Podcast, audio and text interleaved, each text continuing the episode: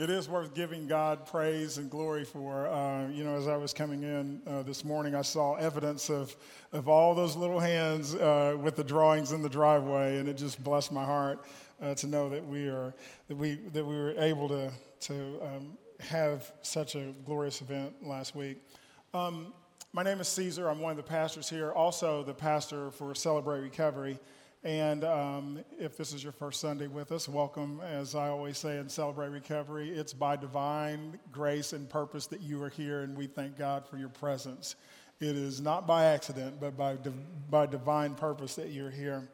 Um, happy Father's Day to all the fathers. Uh, and as David said, um, it is a very important role uh, for me uh, personally and uh, in all of our lives. And so, uh, happy Father's Day. Um, eh, before I uh, preach, I, I, I, I spoke with Pastor Mike and also to Pastor David, and, and I know that we will have a response for the violence that we witnessed um, last week. And so Pastor Mike said that, that, um, that one of the church's response would be to send bracelets uh, to Mother Emanuel African American Episcopal Church. Um, and so before um, I preach, I want us to bless these bands. Um, you know, I oftentimes have the opportunity to do weddings, and you know, um, as I as I bless the rings, there's a, there's one part in that blessing where you say this is an outward sign of an inward and spiritual grace, and these bands are an outward sign of an inward and spiritual grace that signifies God's presence with us. And so, will you join me uh, in praying and blessing the bands that we will send in response to the violence that we saw for the people in South Carolina? Almighty and gracious God, we come before you in the humblest way we know how.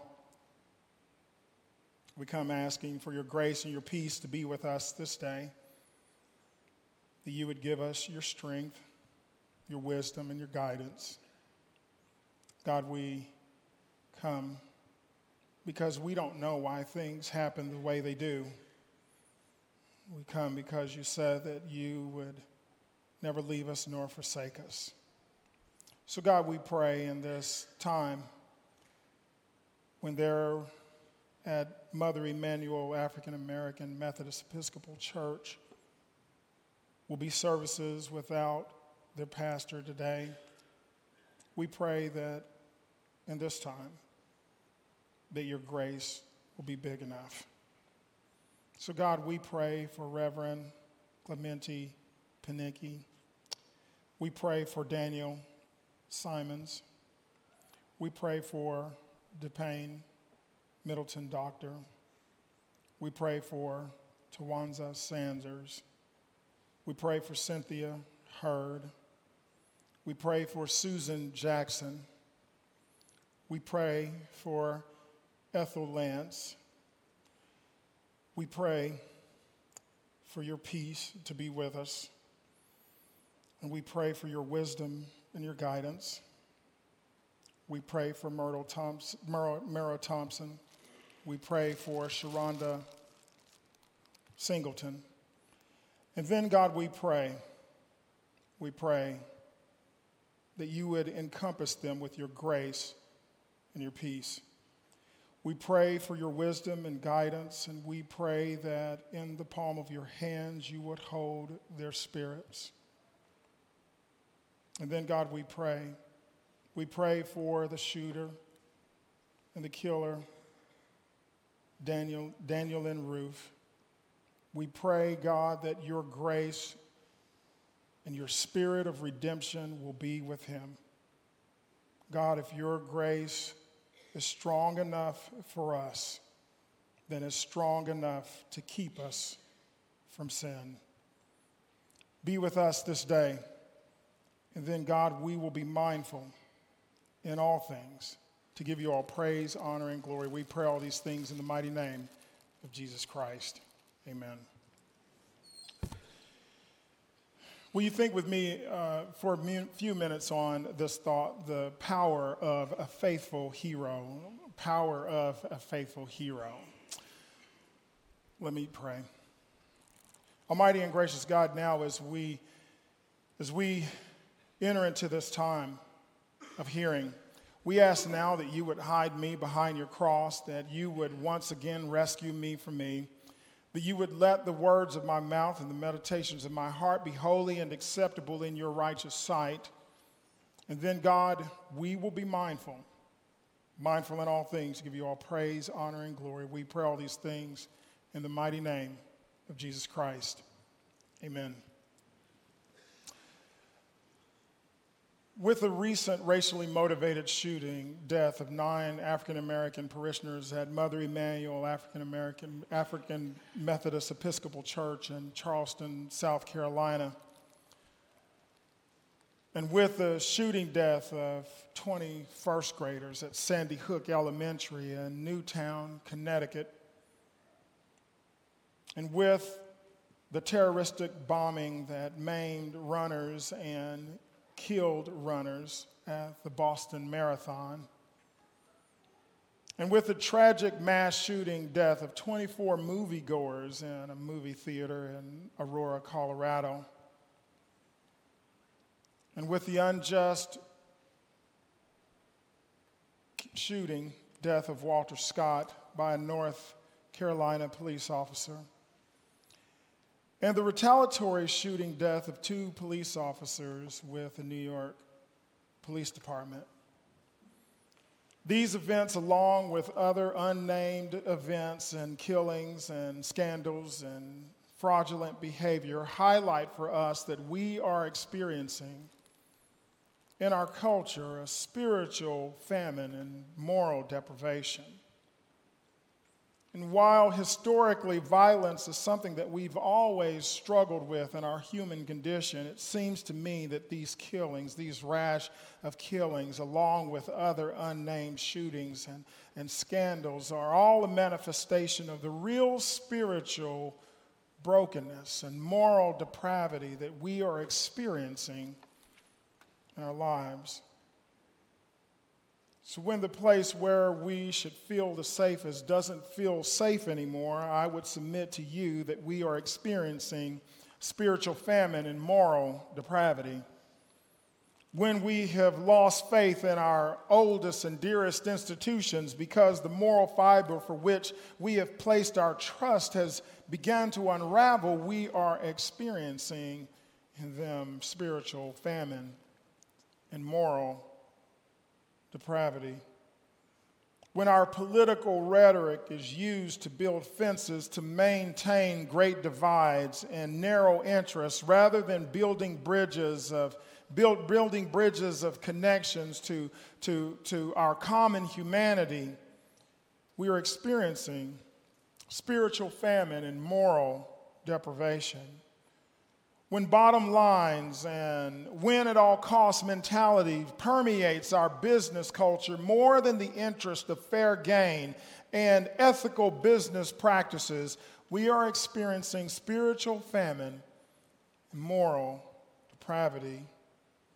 And when our spiritual institutions are more in love with their systems of polity and religiosity and piety, more than they are interested in being in love with God and the people that God has called us to serve, I must submit to you, my sisters and brothers, that we are experiencing spiritual famine and moral depravity like Naomi, we are left thirsty and hungry for meaning. And so, as a result of this pain, and as a result of this loss, and as a result of this spiritual famine, and as a result of this depravity, just like Naomi, we struggle to maintain our holy connections we struggle to maintain our identity by, by holding on by, by holding on to the stuff as opposed to holding on to the belief that god has enough love and, and god has enough love to correct the sin of this world. Thus we find ourselves like naomi wanting to close ourselves off from our holy and loving community and fill our spiritual bellies with the familiar stuff of this world that cannot satisfy our deepest longings or hopes. So, like Naomi, we say to that Ruth like optimism Go to your own country and find your own way because my hope is without hope and my dreams are all been dreamt and my life has been lived. But the good news, the good news, the good news in the midst of all of this depravity and in the midst of this in the midst of this famine, the good news is that there is a Ruth like optimism that seeks radical hospitality for us and won't leave us alone to our own devices. Nor will she let us play alone in our own pity party but rather she urges us through the optimism of her spirit and the integrity of her soul to stay the course by saying to our weak and weary spirit, Stop telling me to leave. Where you go, I will go. Where you stay, I will stay. Likewise, there is a world that is thirsty for spiritual renewal and moral integrity for its soul. And we who are the recipients of this amazing grace must do like Ruth and become the unlikely hero to a broken Naomian world. Walking with her through her pain to the way through, through her journey, to lead her journey to a life of grace and love. Yes, we must rise up and say to this thirsty and hurting world, we won't leave you, nor will we ever forsake you, because the love that is radically present for us calls us to be in radical, be radically present for you.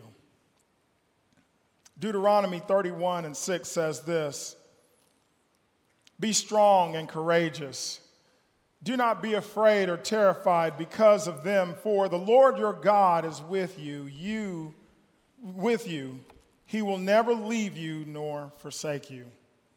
So when we see brokenness, we must be determined to become that Ruth, to share that Ruth like optimism so that blessing, so that blessing in life will be made known. So, the question, and there's always a question from the preacher.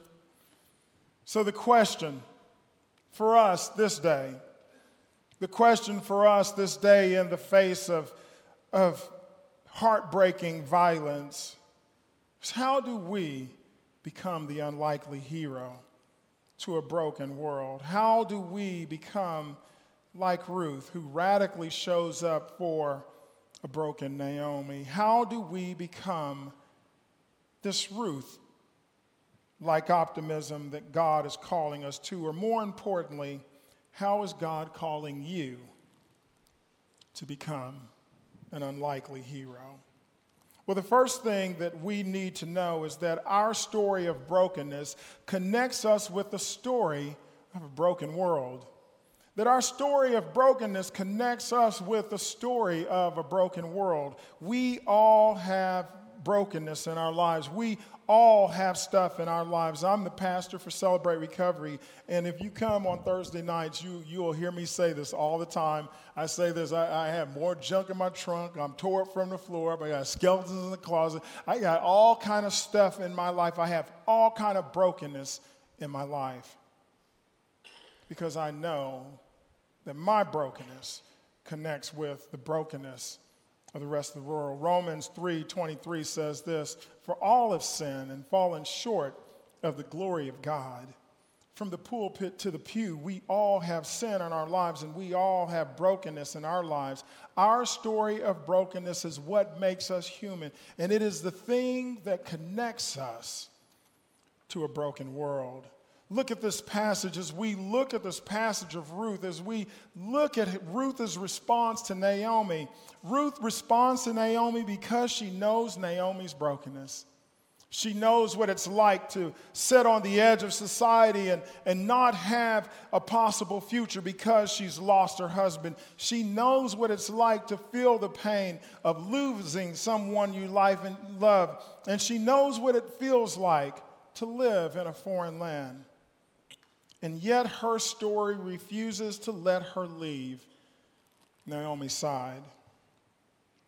Charles V. Gerkin, he argues this in his book, Reclaiming the Human Document, and I love what he has to say about our stories. And he says this He says, Pastoral counselor is not just a listener to a story, but he or she is also a bearer of, of stories and a story. The pastoral counselor does not come empty handed to the task of understanding others' stories and offering the possibilities of new interpretation. The pastoral counselor brings his or her own interpretation of life experience with its use of both commonly held symbols and images and themes that have shaped the pastoral counselor's own life experience. Our stories our stories of brokenness is what connects us to a broken world, and it is the thing that brings healing to brokenness.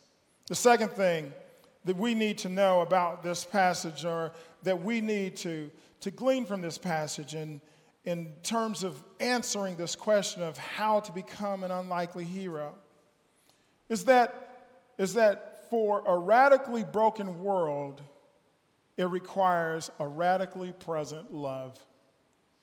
That a radically broken world requires a radically present love.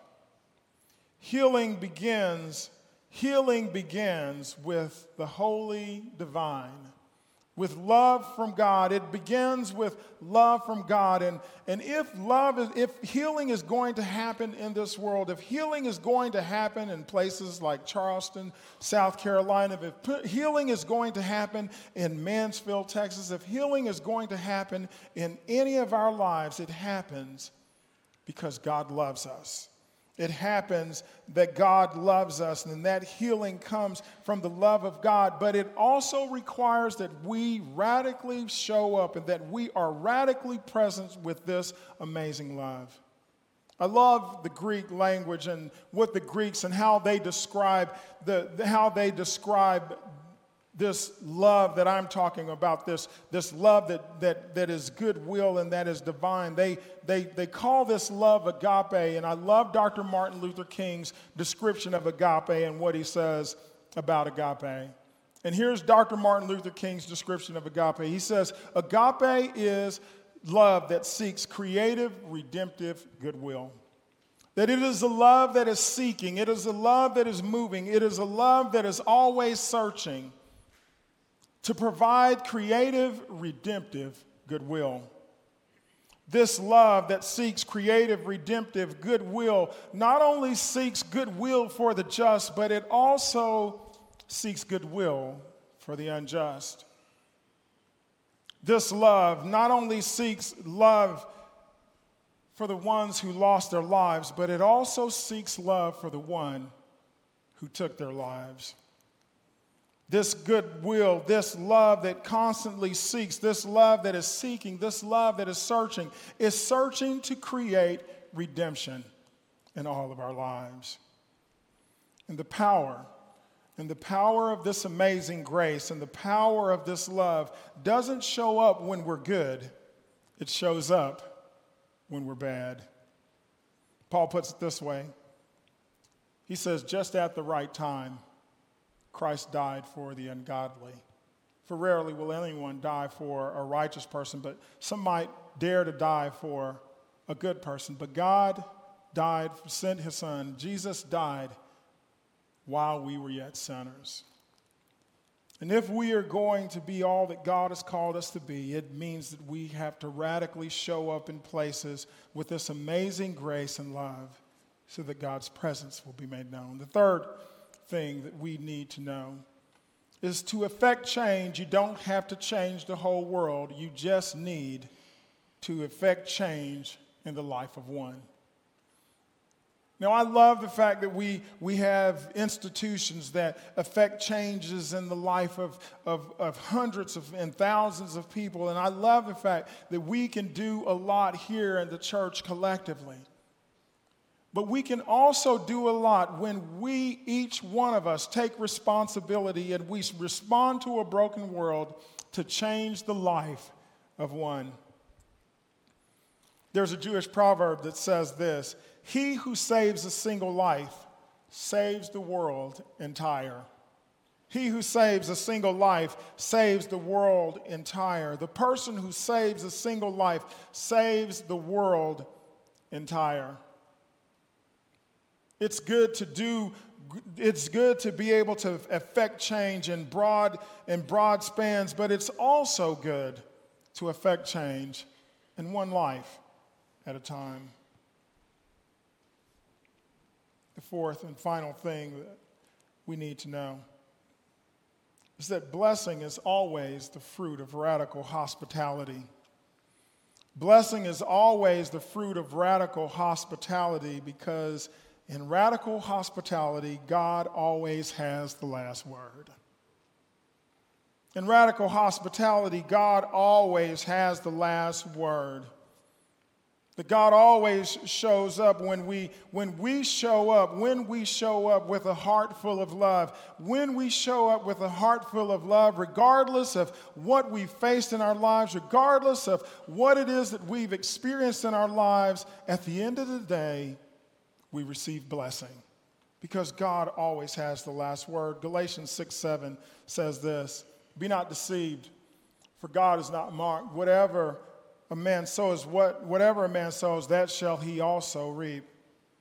And if we are doing the good work of loving and allowing ourselves to be conduits of God's grace and leaning into God's grace and letting God's grace work through us, then in the end, blessing is the fruit of our labor. As we look at our passage and as we read this book, we realize how God not only blessed Naomi by, by Ruth's actions, but how God blessed Ruth through the work that she did, through the way that she cared, through how she radically showed up and loved Naomi in her journey. Ruth shows up and blessing happens. Jesus shows up for us that way in a Ruth type way to, to continue to give us blessings so that we may experience life. As I was preparing this message, I was thinking about all the Ruths that have shown up in my life, all those people who had that Ruth like optimism and they showed up in my life in, in so many different ways.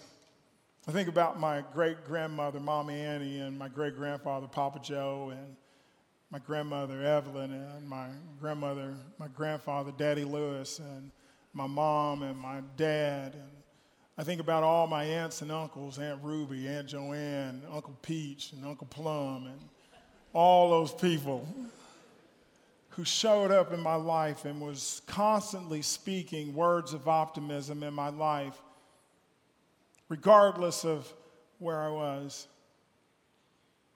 and who I was.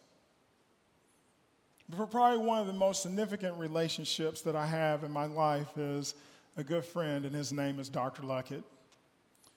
I met Dr. Luckett, and I have a picture of Dr. Luckett I want to share with you.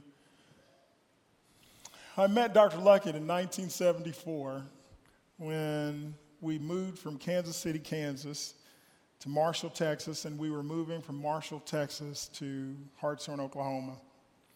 And Dr. Luckett was a dentist in Hartshorne, Oklahoma, a small town in Hartshorne, about 3,500 people. I always say population, two chickens and a duck. we eat up one part of that population around Christmas time. But Dr. Luckett was a dentist in our hometown, and I met Dr. Luckett after, after journeying, journeying from from Kansas City when my, when, when my dad fell sick and, and wasn't, and, and my parents weren't able to take care of us. And, and there was a time that we almost ended up in the foster care system. And my grandmother, my grandmother came to, to Oklahoma and then brought us to, to Texas to live with her for a year where my parents were able to recoup. And then then we moved to Hartshorne, Oklahoma. And so, as a young child, I had already had all of this experience of loss and all of this stuff that I had experienced. And here I landed in Hartshorne, Oklahoma with my large extended family and, and all of those, all of the people that were around me. And I met Dr. Luckett at the dentist's office, at his dentist's office in 1974. I remember as I walked into his office and he looked at the he looked at the order and he saw my name. He looked and he said Caesar Renty, and then he looked at me and he said he said now, are you the same Caesar that my, my daughter talks about? Because she said there's a giant in the school, and his name is Caesar Renty.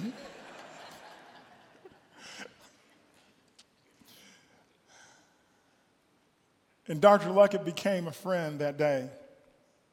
He became a real friend to not only me, but he also became a friend to our family. He when, our, when, when there were times when there wasn't enough in our family to eat, I remember there were times when he brought groceries to our house. He became a real friend. I remember there was times when I was growing up and my family didn't have enough money to pay for shoes. I remember him telling me, hey, just go to the store, get what you want, it'll be taken care of. I remember when there wasn't enough to pay for the lights or to keep the heat on, Dr. Luckett filled the gap he became a real friend to our family. But Dr. Luckett became a father one Sunday to me. When I went to church with him in Adams, I went to a small church with him. It was a small rural church. And I remember he invited me to come to church, and I was all excited to go. And I remember going with him. And as I went to the worship and worship with him at, at, at this church, I remember we, we came home. And then the next Sunday, I remember I wanted to go to church with him again. And he told me, he said, We're not going to that church anymore. I asked him why, and he said, Well, because somebody told me that you weren't welcomed. He said, You weren't welcome because you were black.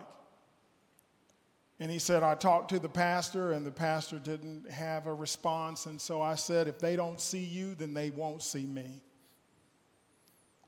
And I remember Dr. Luckett that day became not only a friend, but became an elder and, and became a father in my life. And he would speak all kinds of things in my life. And I remember as a sixth grade boy, as I was, as I was growing and, and, you know, all the things that you go through. And I remember getting into the seventh grade and I remember starting to play football. And Dr. Luckett, as I, as I started to play football, I, I loved playing sports, basketball, running, track, doing whatever it was. And I started playing football and realized I was a good football player because I could knock people down. I was bigger than they were. I hit them, they fall down. And I was like, you're good, man. Didn't take much to be good, you know. I just like, boom, you fell, no, job done. But Dr. Luckett would speak to me all the time, and he would say to me, he says, Caesar, he says, do you know that you could go to college on a scholarship? Do you know that you could get a degree? Do you know that you can play pro ball? Do you know that you could be able to leave Hartshorne and go live a life that you've never lived before? And he would speak this to me, which sounded like foreign language to me. And we laugh about it all the time because I tell him, I said, Dr. Luckett, when you used to say that stuff to me, I'd scratch my head and say, What you talking about, Willis?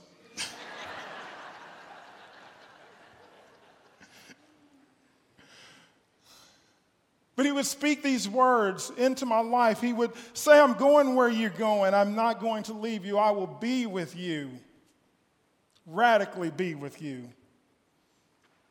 And he showed up in my life. And I remember as I went through junior high and as I went through high school, all of a sudden there were coaches calling, there were schools coming, and Dr. Luckett helped me decide on a school. And I remember as I, as I finally settled on going to OU, we had this big party at his house, and I signed a letter of intent with the University of Oklahoma to go play football at the University of Oklahoma with Barry Switzer and the Oklahoma Sooners. And I remember as an 18 year old kid how, exciting I, how excited I was, and how Dr. Luckett said, I know you can do it. You can go to college and you can, you can make it through college and you can, you can graduate and you can get your degree. I remember, you know, when I was in school, I, I, tell, I tell my kids all the time, look, if you can graduate, if, if I graduate from school, you, I know you can graduate from school. when I was in school, I'd, I'd tell them I, I was in special reading, special writing, special arithmetic, ate Special K cereal in the morning. That's how special I was. Every special class they had, if it was a special underwater BB stacking class, I was in it. And I remember Dr. Luckett had this amazing confidence in my ability that I did not see. And he kept saying to me, You can graduate from college, which sounded and sounded so foreign to me. And I remember he said to me, He says, Now here's a few words of advice that I'm going to give you, I'm going to share with you when you get ready to go to school. I remember as I got ready, and I remember, you know, I'm, i had my, my the, uh, a friend, we, we rode to, to, college together, and I remember having all my stuff packed. And, and after I said bye to my parents, I went to Dr. Luckett's house, and I remember this conversation we had, just like it had, had happened yesterday. He says, now there's, he says, you got to understand this is what you got to do. He says, number one, you got to show up for class. He said, if that class is at 6 o'clock, 5 o'clock, 7 o'clock in the morning, he says, you have to be there if you want to graduate. I'm like, okay, no, no be, be in class. and then he said, and then when you get to class, he says, he says, don't go sit in the back of the class. He says, where you need to go is go to the front of the class and sit in the front of the class, closest to the pro- professor or the instructor as you can. Make sure that you are, that you are right there. And I said, okay. And then he said, and then the next thing you need to do is, he says, once you find that person, and once you get in the class and you're sitting in the front of the class, he says, then the next thing you need to do is you look around and you find the person who's most engaged in the subject, taking the most notes, and they're, and they're asking the most, que- they're asking all the good questions. And he said, you identify that person and you become friends with that person and you'll graduate.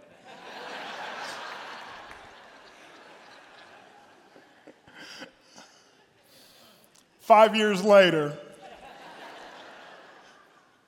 I graduated with the BA in interpersonal communications. And on that graduation day, both of my parents and my great grandparents and all of my family, they showed up because I was the first person to graduate in my family. And Dr. Luckett was there. And he said, See, I told you you could do it. He said, I told you you could do it. He was standing there with my mom and dad, and people were kind of looking, and he had this big old button that said Caesar Rentie 77, uh, father, and people were looking like he's like, I'm the white daddy.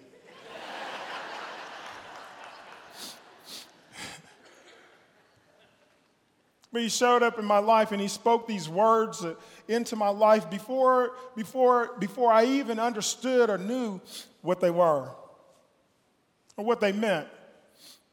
And then after my college days were over with and I got drafted by the Chicago Bears, I told Dr. Luckett, man, I'm going to Chicago. He says, You're going to do good. He says, Just give it everything you got. I know you're going to do it. I remember after six weeks of training camp and all the things that I'd gone through. And when the roster was finally cut down to the starting 47 folks, I remember going into the locker room looking for my name and finding my name on the list. And I remember leaving that locker room, running to the press office and grabbing the phone and calling Hartshorne, Oklahoma, Dr. Luckett's office. And saying, Dr. Luckett, I'm a bear. I made the team. And he said, I knew you could do it.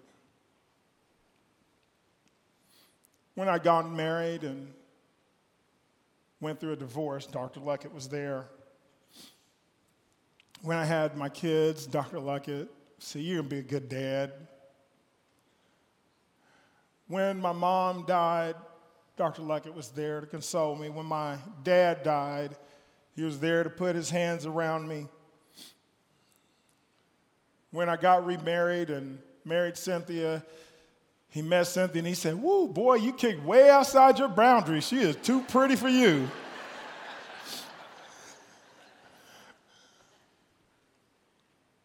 and then when I got promoted to vice president of pastoral care for Methodist Health Systems, he said, I knew you could do it. Dr. Luckett's radical presence in my life spoke words and blessings into my life. And to this day, it's been one of the most important relationships that I've had. There is a world that needs radical, radical love needs a love that will radically show up to a broken world, that will speak into this world words of healing and wholeness, that will speak to this world the things that we already know will happen. And my hope, my hope for all of us, my brothers and sisters, my hope for all of us is that we, if we show up with that name, if we show up with that Ruth like optimism, then we can provide healing for a Naomian world. Let us pray. Almighty and gracious God, we thank you for this day. We thank you for your amazing grace that meets us once again in this holy place. We thank you for all the Ruths that have shown up in our lives. We thank you for your love and your peace. So, God, be with us. Be with us as we make ourselves present in this broken world. And then, God, we will be mindful in all things to give you all praise, honor, and glory. We pray all these things in the mighty name of Jesus Christ. Amen.